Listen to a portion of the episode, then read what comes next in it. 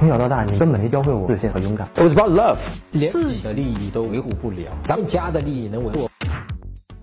好，我们来看这个问题啊，真哥，本来微信跟女生约好第一次见面了，结果女生让我给她发一张我的照片，她看完之后说不太有眼缘，就把我微信删了。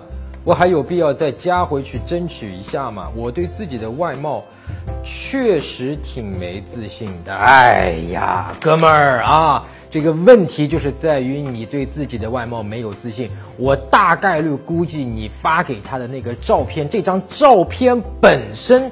它在背后就弥漫着、散发着那种不自信的感觉，会让女生真的觉得一看这照片，哎呀，没有眼缘，没有感觉，你明白吗？真正的人其实都是可以变得漂亮、好看，几乎所有的人都可以变得漂亮、好看啊！我就认识很多的哥们儿，其实你拿他的五官。真的拿出来去分析他的五官长得根本就不是大众审美的那种五官，大家觉得哎呦长得这么难看，但是他人他的照片他穿着他的那种眼神，包括他的发型，他弄得干干净净啊，包括这个照片里面还有灯光对吧？等等，他整个感觉哇，这个照片。高大上，你明白吗？就感觉哎呀，这个人气质也很好。虽然他的五官长得不好看，但这个人气质好。包括大家现在会觉得说，哎呀，某某谁谁谁在老下去变成赵本山了，对吧？好像赵本山是一种不是那么帅气的那种感觉。你回去翻翻啊，网上我不知道现在还搜得到吗？以前赵本山二十多岁更年轻，穿摇滚服的那个照片，你看啊。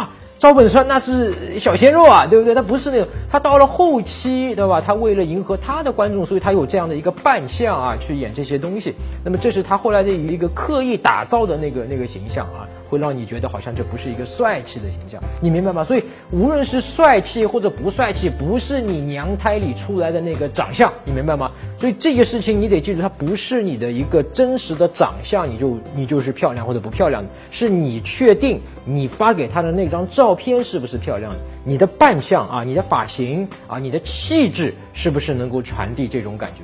那么具体的，我以前有一篇文章，叫做哪四类？